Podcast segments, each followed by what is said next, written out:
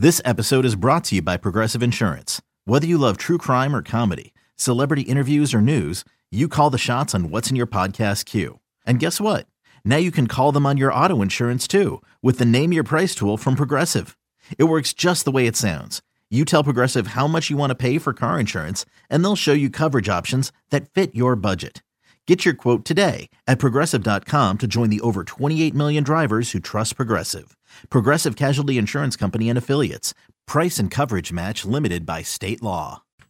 One on, nobody out. The 2-0 pitch. Here's a swing, a long fly ball into left field. It's going to leave the park. This is the Countdown to Opening Day show, presented by Ameren. That ball's hit deep to left. This one's going to be out of here. Get up, baby. Get up, get up, get up. Oh, yeah. This one is going to go. Oh, my. He got all of that one. Now, Mike Claiborne and Chris Raby and the Countdown to Opening Day show, presented by Ameren on the Cardinals Radio Network. Welcome to another edition of Cardinals Countdown to Opening Day, presented by Ameren. Alongside Mike Claiborne, I'm Chris Raby on the St. Louis Cardinals Radio Network. Klebs, we finally have baseball to talk about. As the Cardinals kicked off the Grapefruit League schedule last weekend, they are off and running, and we've got a huge show tonight. We'll visit with, well, a number of Cardinals as we head into the clubhouse to chat with Adam Wainwright, Jack Flaherty, Dexter Fowler, and Matt Carpenter. We'll chat with hitting coach Jeff Albert. Kyle McClellan will join us, all of that and more, over the next 2 hours as we talk baseball. And it's been great to see baseball, to watch baseball. And, buddy, we're a month away from opening day in Cincinnati. Yeah, it's a lot of fun at this point to actually see games and actually see people playing that don't have the same uniform on. And what we've had a chance to see in the early portion of this situation, Chris, is one that some promise, some people we were looking forward to seeing in K.K. Kim, Dylan Carlson, Lane Thomas are some guys we wanted to watch. And then we got a sneak peek at Nolan Gorman, the Cardinals' first-round pick of last year, and he's accounted for himself well in the early portion of the spring. Now, it's early. A lot of things happen. Pitchers adjust, hitters adjust. But you have to feel good about the start that these guys have gotten off to. Yeah, I think there's a lot to be excited about. And for a camp where there is real competition, Miles Mikolas, his injury opens up competition for a spot in the rotation. There's certainly competition as it comes to the bullpen. There's competition in the outfield. And for the first time in maybe a number of years, an everyday spot is open in the Cardinals lineup. Oh, by the way, there's Tommy Edmond, who's competing to play every day somewhere. So there's a lot of competition, a lot of moving parts right now, and some exciting young players that are already making quite the impression. They are, and I think it's really a tip of the cap to the Cardinals to let these kids know, if you come to camp ready to go and you're in shape and you're ready to take instruction, there's going to be an opportunity for you to make somebody watch you. And so far we've seen that take place, and we're seeing some young guys. And I'll give you another guy that's thrown into the mix is Armando Sosa, who we've watched the last couple of years here in spring training. He's ready to make that next step. And when it comes to competing for one of the utility positions, he's going to be in the mix along with Brad Miller and Jairo Munoz. And that's something that I think gives the Cardinals an advantage, where if you're in the organization, they're going to look at you first instead of running out and trying to bring on a spare part or do something that a lot of teams try and do as a quick fix. They want to make sure that this guy's developed internally compared to going outside. Yeah, there are a number of guys, too, who are coming back from injury, Klebs, trying to make an impression. And we saw a couple of firsts yesterday in Austin Gomber and Alex Reyes. There are a lot of players at a lot of different stages of their career, and it's up to the coaching staff to navigate that, not just the players but the personalities, navigate the competition. I imagine as a young player, Klebs, if you're trying to make an impression and make this ball club, whether you were healthy last year, you're coming back from injury, it would be easy to try to do too much in the first three, four, 5 games. Good point. You need to realize that this is, for a lot of these guys, hopefully a season that starts now and goes through October into November and ends with a parade in St. Louis in November. Well, that's the key. You want to be the last guy out there, and I think the way these guys have taken the approach of being physically prepared, they're ready for that challenge. And, you know, Chris, you had enough guys on the ball club last year who had a taste of what postseason is all about. Remember, 4 games away from being in the World Series. So now you know what it takes. Now you know what's going to be required of you. And now it's up to you to go out and get something done about it. And you're going to get a look here. That's the other thing. Unless you're playing first base, second base, or shortstop. Everything else is really open for business. Or catcher. They're catching, yeah. We'll throw that out there, too. Maybe a spot on the roster. But you know what? You're right. That's a good point. With the 26-man, could that be an Andrew Kisner? You know, could that be Rangel Ravelo? I mean, there are some guys that are there's a lot of good competition, healthy competition, and I think the key is we're not trying to talk about kids. We're talking about guys who've had major league at-bats. Now, it leads us back to Carlson and Nolan Gorman. Carlson probably is on a faster track than Gorman, although Gorman has accounted for himself early, well early in camp. But Carlson has checked a lot of boxes to me in my brief time watching him play. Dylan Carlson, complete this sentence, is the most polished all-around prospect from a position standpoint that you've seen since. I don't want to make a comparison to the guy who used to play first base here because that was kind of different. But, you know, he just – But he didn't even come in with the pedigree of Carlson. Yeah, he didn't. I'm not sure who that guy would be because we haven't had that many guys of this nature – come through the organization and develop like that. We've had some guys we thought could do it. Maybe it didn't work for one reason or another. Maybe Carson Kelly was a guy because he was highly thought of when the Cardinals first drafted him and made the position change, but that might even be a stretch. So I think this is kind of no man's land for a lot of us. Colby Rasmus maybe? Yeah, that's a good one. That's a good one. Yeah, Colby Rasmus would be the last one. It's pretty incredible. And then before him, J.D. Drew. Yeah, and to see the way these guys go about it, you know, whether it's Jack Flaherty, Dylan Carlson, Nolan Gorman, Matthew Liberatore, you know, the way they talk about the game, the way they get their work in. These guys now, and Mike Shildt made the comment, they're pros really from the time they're teenagers on. So it shouldn't be surprising, but boy, is it impressive. Hey, speaking of Cardinals manager Mike Shildt, you can join the skipper on Thursday, May 7th at Norwood Hills Country Club for the RBI Golf Classic. This unique experience will pair foursomes with a Cardinals celebrity, including current players, coaches, and alumni. Register today at cardinals.com/golf. All right, that's Mike Claiborne. I'm Chris Raby. Ben Boyd is our executive producer. Mike Anderson back in our studios. A big thanks to Ann Carroll from the Cardinals Radio Network as well. When we come back, Dexter Fowler joins us. You talk about veterans that are a part of this club. That's next as we're just getting started on Cardinals Countdown to Opening Day, presented by Ameren from Jupiter on the St. Louis Cardinals Radio Network. Now, back to the Countdown to Opening Day show with Mike Claiborne and Chris Raby on KMOX. Welcome back into Cardinals Countdown to Opening Day, presented by Ameren. On June 13th, head to Busch Stadium for Kenny Chesney, featuring Florida Georgia Line, Old Dominion, and Michael Franti. Tickets are available at cardinals.com/Chesney. Let's head into the clubhouse right now and sit down with Cardinals outfielder Dexter Fowler. How was the offseason? It was good. It was good. It was quick. It was quick. It's a good thing. Yeah, hang around the family. It was good to see the girls grow a little bit. What's the best thing, Dexter, about being able to have your family to keep things in perspective, whether you go 5 for 5 or 0 for 5. I mean, she actually might, you know, be watching and know your stat line. But to know you're going home to your family, regardless of what happens that day at the ballpark, what does that mean to you? It helps you leave it at the ballpark. Yeah. You know, you get out the car and it doesn't matter. They're there. They're there with a smile on their face, and little Ivy's like that, and Naya will run and jump in your arms. So it's awesome, and it helps you when you get home. You guys did do a lot of winning last year, and to be back in the postseason, what was that taste of the postseason like again, to know how close you guys came to get into the World Series? It was great. I missed it. Like I said before, it's an addictive feeling, and we're trying to get back, and we're excited. How about the way that the last couple of weeks went, and to be able to go up to Wrigley and sweep that 4-game series? To be a part of that rivalry on both sides, but also have meaningful games between the Cardinals and Cubs at the end of the year. What was that weekend like, those 4 games? I think it was a playoff in itself. You know, that was a playoff atmosphere, which kind of got the guys ready for the playoffs, especially some of the guys that haven't been there before. And, you know, it was a well-fought series, and, like, we're happy we came out on top. You still getting the good-natured cheers from Cub fans, or now that the Cardinals were back in the postseason last year, are they starting to get a little salty? Yeah, no. No, not at all. Not at all. I mean, a lot of them, you know, always wish me the best, and, you know, they're always there for me, and which I'm always grateful for.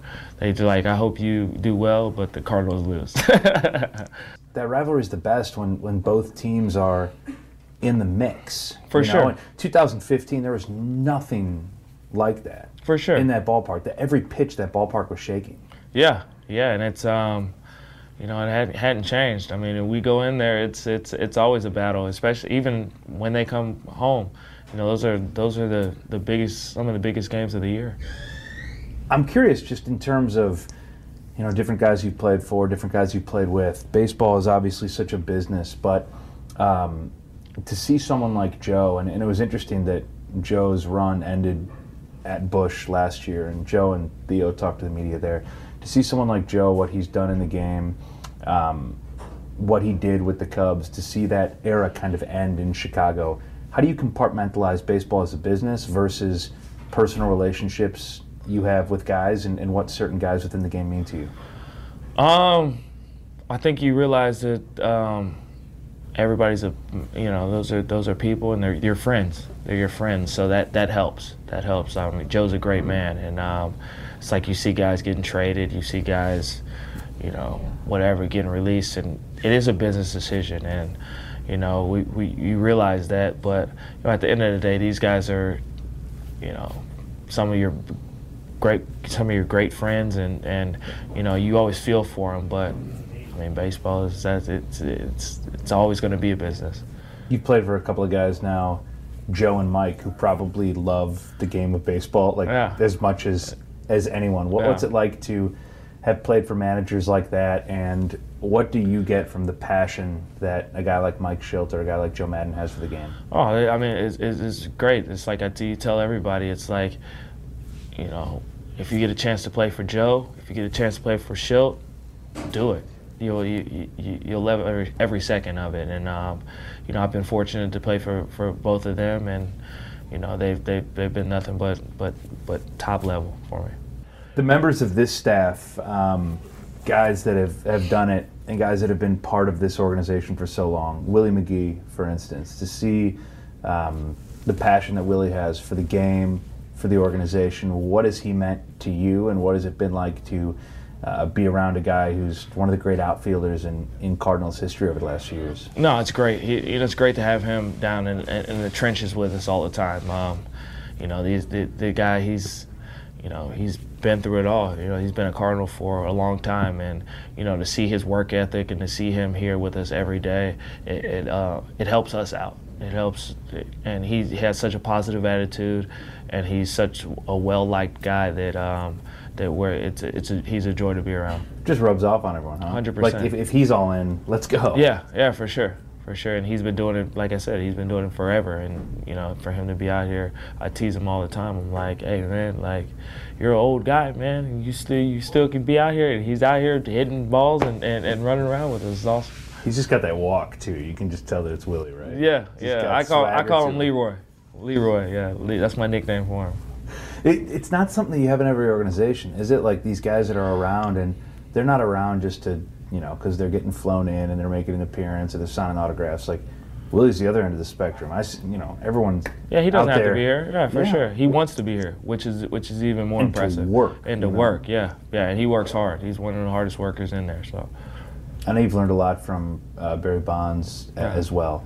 To see a guy like that who, you know, it seems the guys who are the most maybe naturally talented were also the ones who worked harder than anyone. Oh, is that a quality you saw in Barry, and how can you describe kind of how your relationship with him has evolved and what you continue to get from him? Barry, the dude, I mean, worker. Like, I don't know if you know if you can call it that. It's he's an addict. The dude, he works at whatever he does, and he has passion for whatever he does, and you know, I think he's for me, he should have been a first ballot Hall of Famer, and I mean, he's the greatest to ever do it. And to listen to him talk and to see him roll through things, he helped simplify the game for me. I think honestly, I wouldn't have matured and stuff as quickly if or I would not be where I'm at if Barry wouldn't have helped me out. So he's been a mentor for me for a long time, and you know, I'm grateful to have him as a part of my life. In terms of guys on your team right now, the character of that clubhouse, how excited are you about the group that you guys have, and again, how close you came last year, or what you think that will do for you this year? Love it. Love everybody in there. Great group of guys. Everybody cares. Everybody's willing to put in work, and you know, accountability is a big thing, and it seems like everybody's accountable, bringing in the right guys. When we come back, Jack Flaherty joins us. It's Cardinals Countdown to Opening Day, presented by Ameren. Chris Raby with you back in a moment on the St. Louis Cardinals Radio Network. This is the Countdown to Opening Day show, presented by Ameren, on your voice of the St. Louis Cardinals, KMOX. Welcome back into Cardinals Countdown to Opening Day, presented by Ameren. Hoops coming to St. Louis. Let's give away 7 ticket vouchers for any single session of the 2020 Missouri Valley Conference Men's Basketball Tournament, March 5th through 8th. For more information on the MVC games, visit archmadness.com. And we'll give those vouchers away right now to caller 3 at 314-531-1120. Jack Flaherty joins us now, the Cardinals ace, and announced this week opening day starter, who will make his second start of the spring tomorrow against the Braves. Talked last season, this season, and everything in between. What have you learned, Jack, about being able to use your platform as a pro to give back, to make a difference? There are so many guys in that clubhouse that do so many incredible things. So what have you learned about that? You know, it's one of those things that being you start to gain this platform of things that you're able to do and things you're able to, you know, to want to do in your career. Maybe away from baseball, but you know, trying to use that to impact people in whatever way that you can, whether it's, you know, inspiring them without even knowing it, or actually doing something in the community like Waino does with his big league impact. And you know, that's something that for myself, still kind of working towards on that end of figuring out what I can do, and really just figuring that part of it out. I think a lot of people maybe don't realize what you guys juggle in terms of not just playing pro ball, being in the big leagues, but then also the demands on your time, the asks. You have to figure out what you can give your time and your passion to, right? Well, what's that process like? Yeah, some of it's a juggling act. You know, you try to figure out what you can do and what you can't do, while also trying to make sure you get your work in, especially in the off season. You know, you kind of start to get asked to do this and that, and maybe get dragged one way or the other, but always got to make sure that, one, you put in the time for your family, because that's something that, you know, especially once you leave during the season, that time becomes less. So that time is so incredibly valuable to have, and then, but also making sure you get your work in, while also then still, you know, trying to do these other things that you're asked. So making sure that you find the right balance, and then continuing during the season, it goes the same way. But again, that family time becomes incredibly valuable once you're traveling all the time. You mentioned Waino. What does he mean to you as a teammate, but as a friend? He's unbelievable. Just you know, he's just the fact that he's kind of help me out and kind of take me a little bit under his wing, and just no matter what, I know I can pick up the phone and call him and ask him, you know, a question or for some advice. You know, it doesn't really matter what it is. I know he'll be there and he'll help me out. All right, what's one thing he doesn't do well? He does not run well, and he would dispute that. He thinks he does. But yes, he doesn't run well. But yeah, everything else, I really think everything else he does well. I mean, the man can sing, play guitar. He can pitch, he can hit, he can field, he can do pretty much, he can do it all. He can be an unbelievable father as well. Being teammates with Waino and Yadi, and being so close to both those guys, what do you notice about a relationship like they have, and how special that is in the game, especially today when guys are changing teams and, you know, the average career can be so fleeting? Yeah, you see how valuable that communication is. I mean, it can be a completely nonverbal communication, and they know what the other person's thinking. They've played with each other for so long that they already know what the other guy's thinking, or, you know, when they get on the mound, you just see that they have that relationship, and it's special. You know, Yadi knows what he wants to throw. Waino has an idea of where he's thinking, what they're thinking. And anytime they get into a situation like that, you can just see it, and you can see how special and how important a relationship like that is. Favorite memory from last year on the field? After the sweep against the Cubs, that one, we won the first three, and then that last game was hard fought, and just to battle. I mean, we battled back in the last two. Yadi and Paul going back to back against Kimbrel. That was special. But I think just the feeling, kind of leaving Chicago, and just how that felt, going in there knowing that was a huge series and knowing kind of what we were just able to do. Kind of nice to suck the air out of that building and kind of to put the ground not having to hear that song played. How about last year off the field? Favorite memory for you? It was such a great year for you, for the entire organization. What stands out? Kind of off the field, kind of on the field at the same time, but after Game 5 of the NLDS, being able to go hug my mom, that's the first thing that comes to mind. But having that kind of that moment just to kind of soak it in with her. Were you guys rooting for the Dodgers that night? I mean, we were just you get a chance to go home. Yeah. It was cool to be in, though, everybody enjoying that moment together and just enjoying a couple hours knowing that you were going to the NLCS. Yeah, just knowing that we were able to, what we did and the opportunity we were able to have going forward was something we were looking forward to, no matter where it was. From a personal standpoint, what are you happiest with about your year last year as you reflected? Are you a guy who will reflect? What's your process in the offseason of, I know you're very detailed and you'll keep your journal and your notes, but how did you look back on 2019? Yeah, I won't evaluate during the season. That's something that I was taught, was to wait until the end. Evaluate once the season's over. Evaluate what you did, where you are, what you were able to do, and wait till the season's over. So kind of looking back on that, not even, doesn't have to do with how well I pitched or anything like that, but just coming back from kind of how it started. The whole first half was kind of up and down. Had a couple games here and there.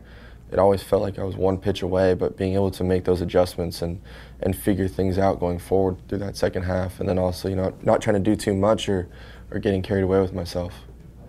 So I know you don't evaluate during the season, but that second half, you've got to be seeing and hearing what people are saying from a historical perspective. Did you realize the numbers that you were putting up and that your team was putting up when you were out there and when your whole pitching staff was rolling the way they were? I think more from just a team standpoint. Every time it just was a matter of looking forward and seeing what was next and what we needed to do to get it done and to get into the playoffs.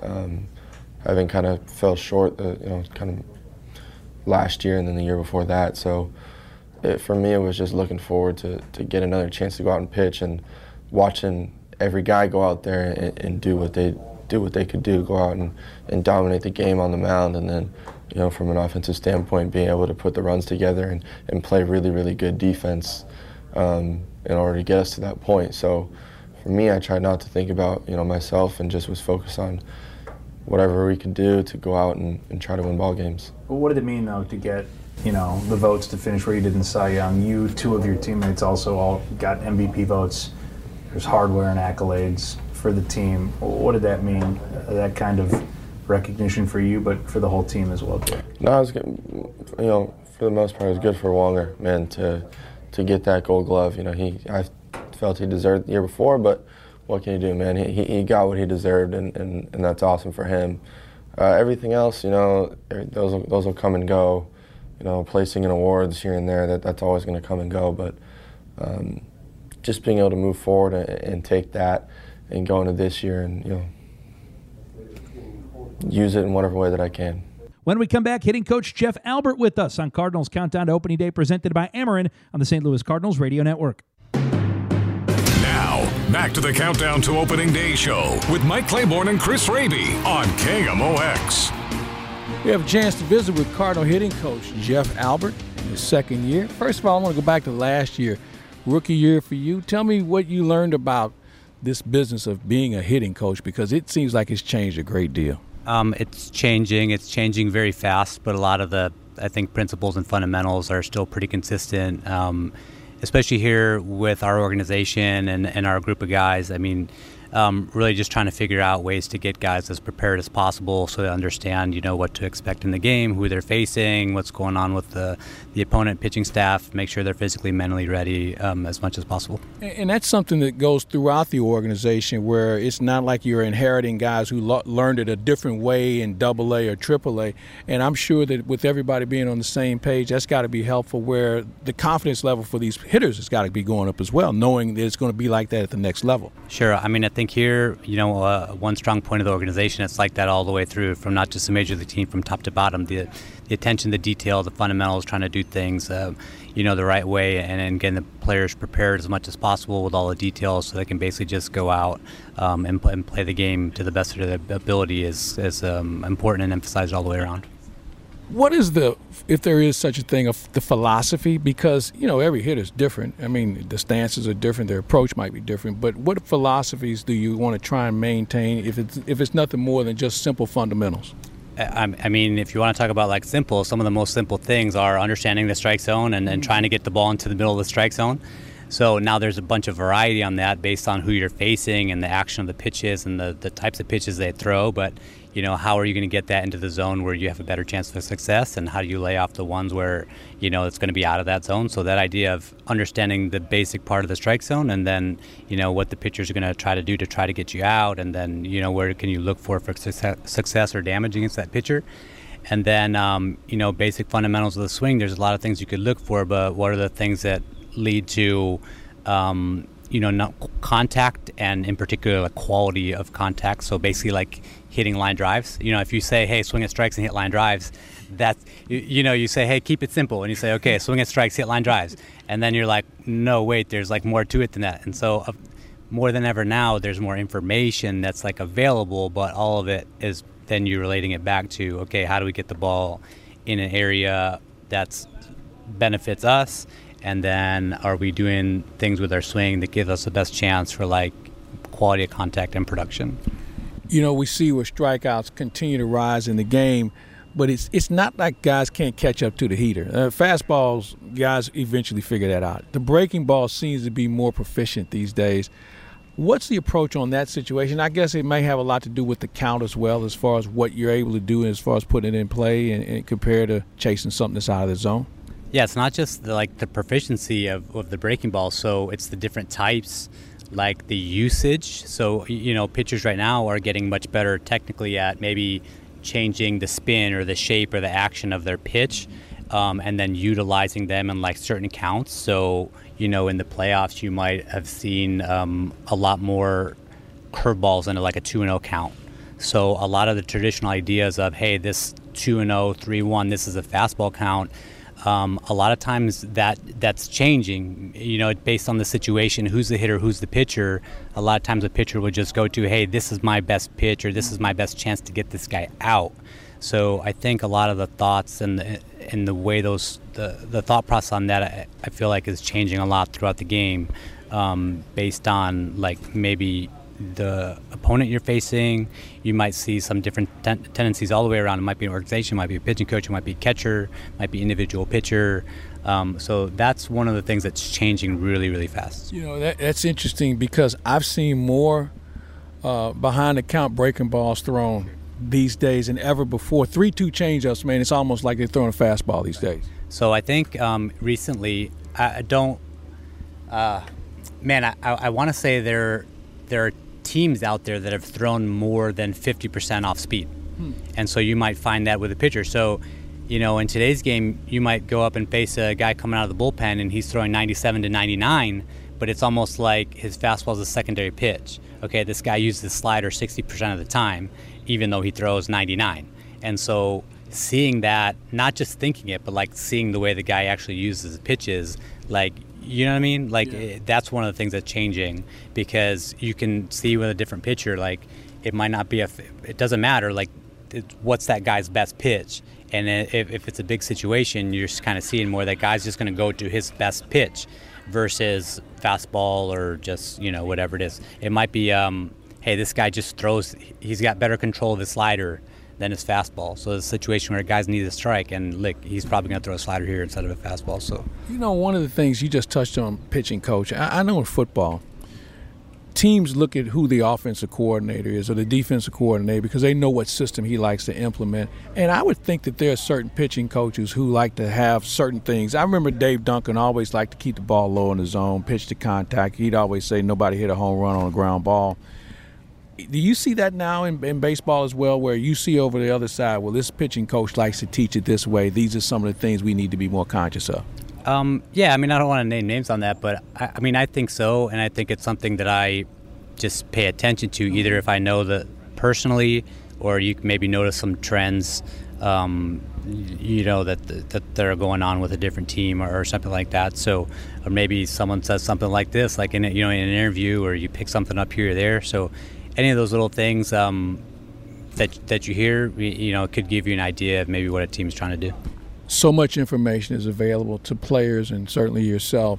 How do you try and buffer that where a hitter doesn't become overloaded with so much information he can't react because he's thinking about 8 other things instead of maybe 3 things? I mean, it's this conversation right here. So we have all this information on what we think the other guy's trying to do, but that's got to come back to what are we doing, right? What are our strengths? How are we going to have success? Like, where can we attack? You know, what can we eliminate? What can we avoid? Where can we basically put our focus? So, you know, if we're missing on that conversation and we got our focus in a bunch of different places and we're thinking about this pitch and that pitch and all these different things that our guys do, and now we're kind of all spread out. But the idea or the goal most of the time is to take all that information and turn it into a very specific, much more clear focus about, hey, when I get in the box, this is what I'm looking to do right here. So if we can use the information to help sharpen our focus, then it's helping us, and that's what we're trying to do. How many guess hitters do you think we see in the game today? Because I see a lot of guys who look like they get fooled because they're looking or thinking one thing and something else happens, where maybe their game plan isn't completely thought out with regard to a plan B, if there is such a thing. How many guys do you think are guessing more than actually stepping in the box and having a real idea on what they want to do? So, I mean, you never know for sure. You could have the best scouting report in the world, but maybe a pitcher just changes what he's doing that day. Like, we've seen that. He might be sore and he may not have his good stuff. Right. Yeah. So you can never know for sure what the pitcher's going to throw. What I think is less guesswork is you just see more clearly maybe the pitch usage or tendency over time. I think so less than the guesswork is just, like I said, so use the 2-0, for example. Mm-hmm. You're so used to growing up of like, hey, 2-0, here come, you know, this guy's going to throw a fastball. And one thing that's tricky, for example, is maybe this guy is going to throw, you know, he is his changeup, or that's the one that he throws a strike for most. So I think sometimes it's hard to kind of change the approach there. So maybe in a 2-0, this guy goes soft or he uses his curveball because, you know, honestly, like sometimes just the outside perception, like, oh, I it's 2-0, and then he actually did throw me that fastball that he's not throwing as much, and then I took a 2-0 fastball down the middle, and now I'm beating myself up for letting that fastball go, even though, right, like he doesn't really do, for that, you know what I mean? Yeah, right, exactly. So if you really look at the percentages and you play them to your advantage, sometimes it's just uncomfortable when the percentage doesn't agree with maybe like something that's more traditional or more common or that you're more used to doing. All right, one of the things that we were taught, I'm sure you heard the same thing when you were a youngster, late in the game, make them throw a strike. I think relievers are so good today that they can throw strikes anytime they want, and the best strike you might be able to hit, it might be the first pitch you see. He might just throw you a get-me-over fastball. Now all of a sudden you're in the hole and he's now dealing the cards. Now you got to pay attention to the changeup or the curveball or something that you really won't be able to drive as much. Have you seen that approach change as far as, especially late in the game, with respect to pitch hitters facing good pitchers? I mean, I think it's always trying to get a strike, but yeah, you can kind of see a little bit more about when someone needs a strike, this is the pitch that he can get in the zone. Mm-hmm.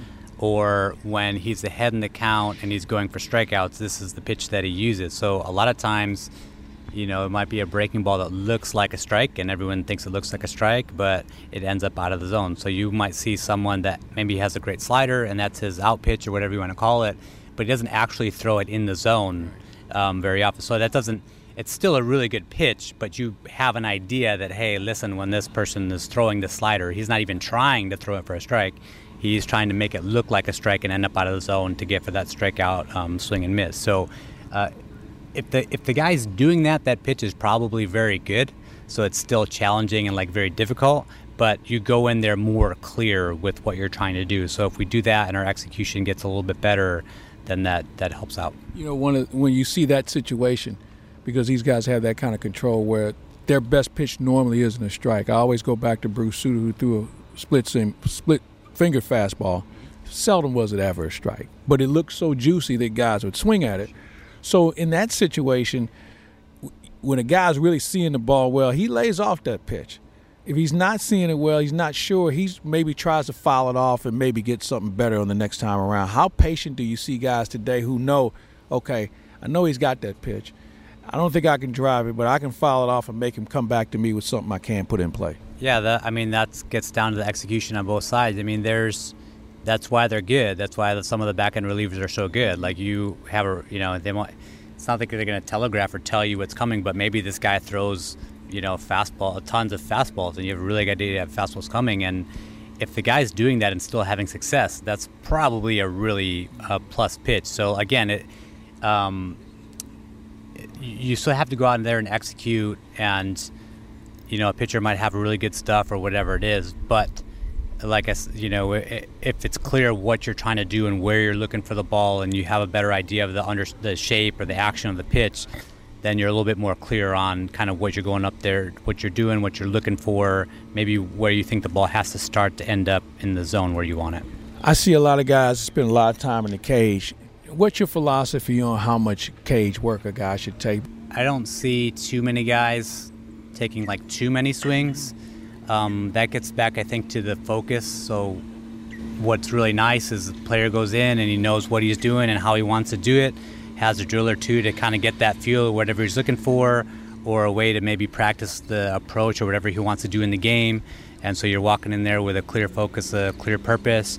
Boom, boom, boom. You get that done. Now I'm ready to go. Thank you very much for your time, Jeff Albert. All right, thanks. Cardinals single-game tickets are on sale now and start at just $5. The upcoming season is filled with great matchups, including two Cubs weekends, a rare weekend series with the New York Yankees, and more. Get yours at Cardinals.com. Thanks to Dexter Fowler, Jack Flaherty, and Jeff Albert. We'll wrap up Hour 1 when we come back on Cardinals Countdown to Opening Day, presented by Ameren on the St. Louis Cardinals Radio Network. Okay, picture this. It's Friday afternoon when a thought hits you. I can waste another weekend doing the same old whatever, or I can conquer it. I can hop into my all-new Hyundai Santa Fe and hit the road. Any road. The steeper, the better. Because my all-new Santa Fe is available with H-Track all-wheel drive, so I can hit the trail without a worry in the world. Heck, with 3 rows and best-in-class rear cargo space, I can pack the whole family in with all our gear. We've got available dual wireless charging for our phones, so we'll never lose touch with civilization, and we won't lose touch with the primordial power of Mother Earth. So which is it? Waste the weekend or do something a little more epic? And conquer it in the all-new Hyundai Santa Fe. Visit HyundaiUSA.com or call 562-314-4603 for more details. Hyundai, there's joy in every journey.